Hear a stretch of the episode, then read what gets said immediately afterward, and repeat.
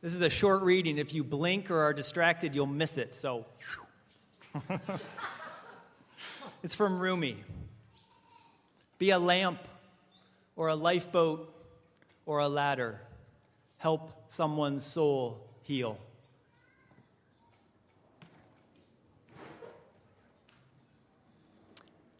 Those of you that know me know that I tend to be pretty upbeat most of the time. I kind of lead with optimism.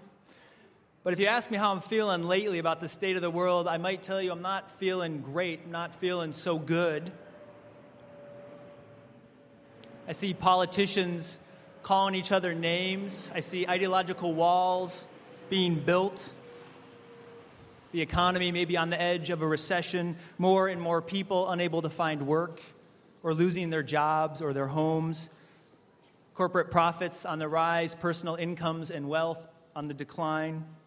People working two or three jobs to stay afloat, and if they can't stay afloat, filing for bankruptcy. I see racial disparities growing. So, how is it with my soul? I'm struggling a bit. I'm not sure that collectively we're up to the challenge of building those bridges, those bridges of compromise and promises and compassion that we need bridges that connect us to a common purpose. How about you?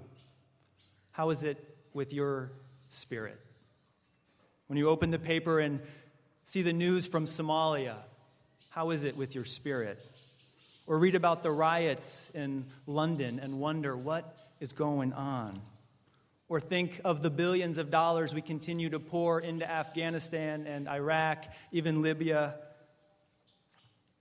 Or maybe it's closer to home. You wonder about this state we're in. You wonder about this, these recent reports about an increase in violence against lay, gay and lesbian and bisexual and transgender people. Maybe you think about your neighbors or your partner. You think about this proposed amendment on the ballot, this marriage amendment next November, and your heart is heavy. Maybe you're just concerned about the earth, about climate change, and you've noticed that a few records, just a few, have been broken this summer, and you wonder how do we build a bridge to a sustainable future? I'm to let that plane go over.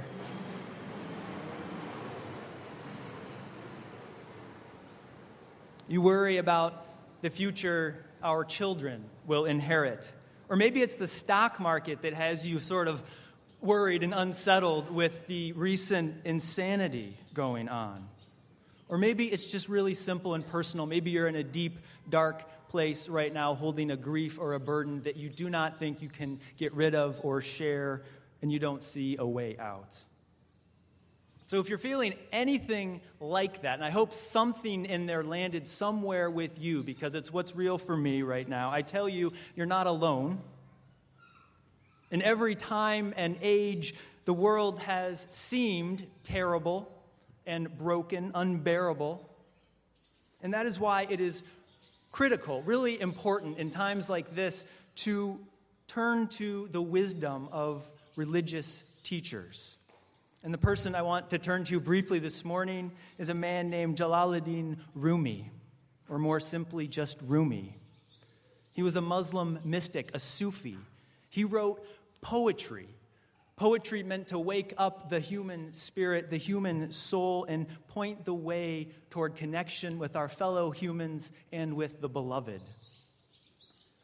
Be a lamp, a lifeboat, a ladder, he wrote. Help someone's soul heal. You might be wondering, and it's a fair question what does it mean to help someone's soul heal? I'll let that airplane go by too.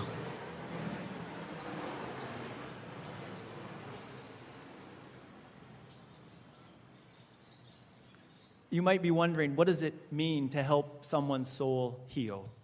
What is it healing from? What's the wound?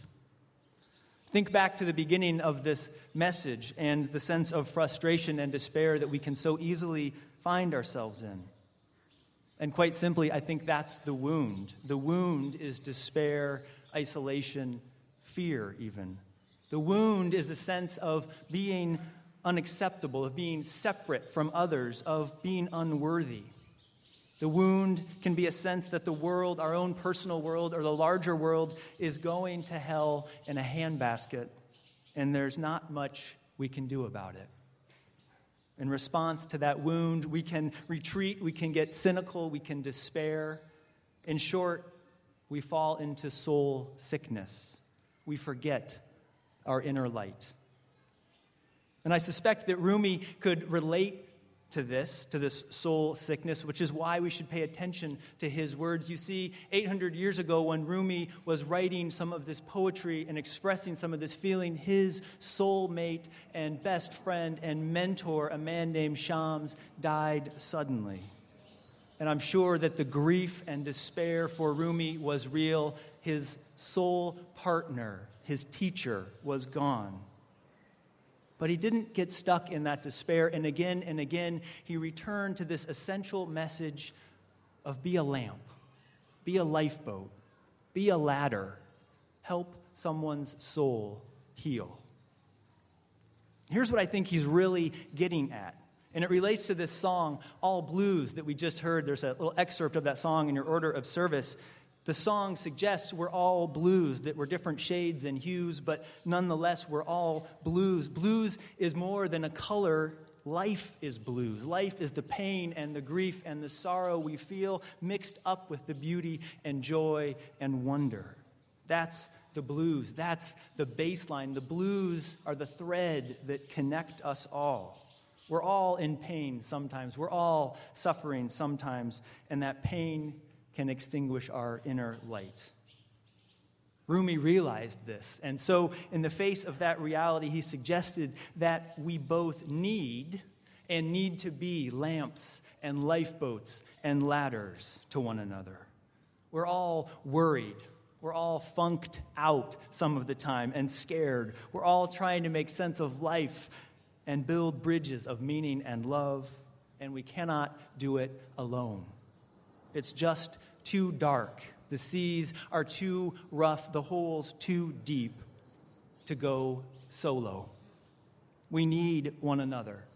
And that's what Rumi is saying. So imagine, imagine taking this idea, this one liner from Rumi, taking it really seriously, and imagine being a lamp or a lifeboat or a ladder, helping heal someone's soul.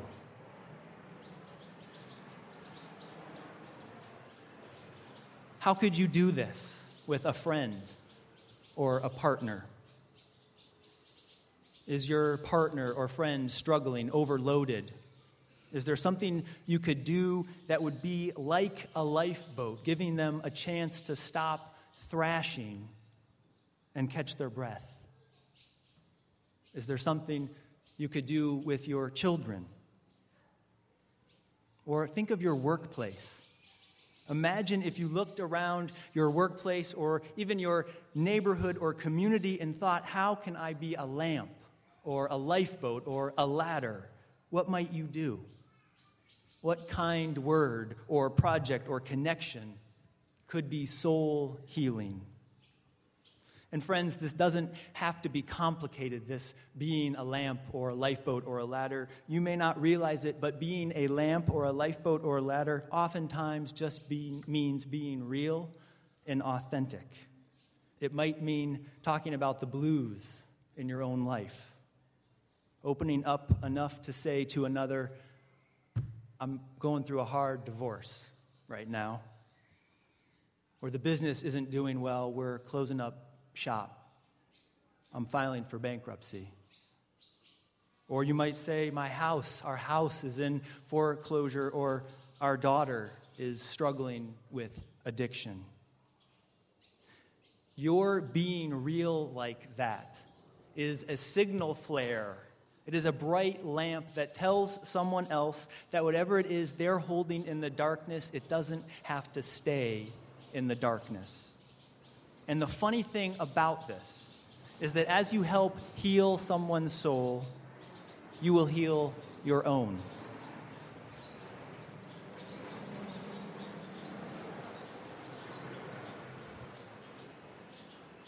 Rumi had a vision of this. The Sufi mystic had a vision of this, of all of us dancing in harmony with the beloved healing love and sparks, if you will, flying off of us into the world around us. So imagine if we stopped cursing the dark and started lighting more candles and lamps.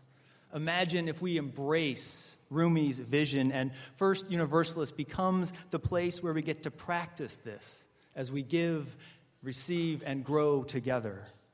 Imagine we all become lamps, lifeboats, ladders instruments of healing and love, because that is what the world needs now. Does this seem abstract or far fetched to you? Does it? No.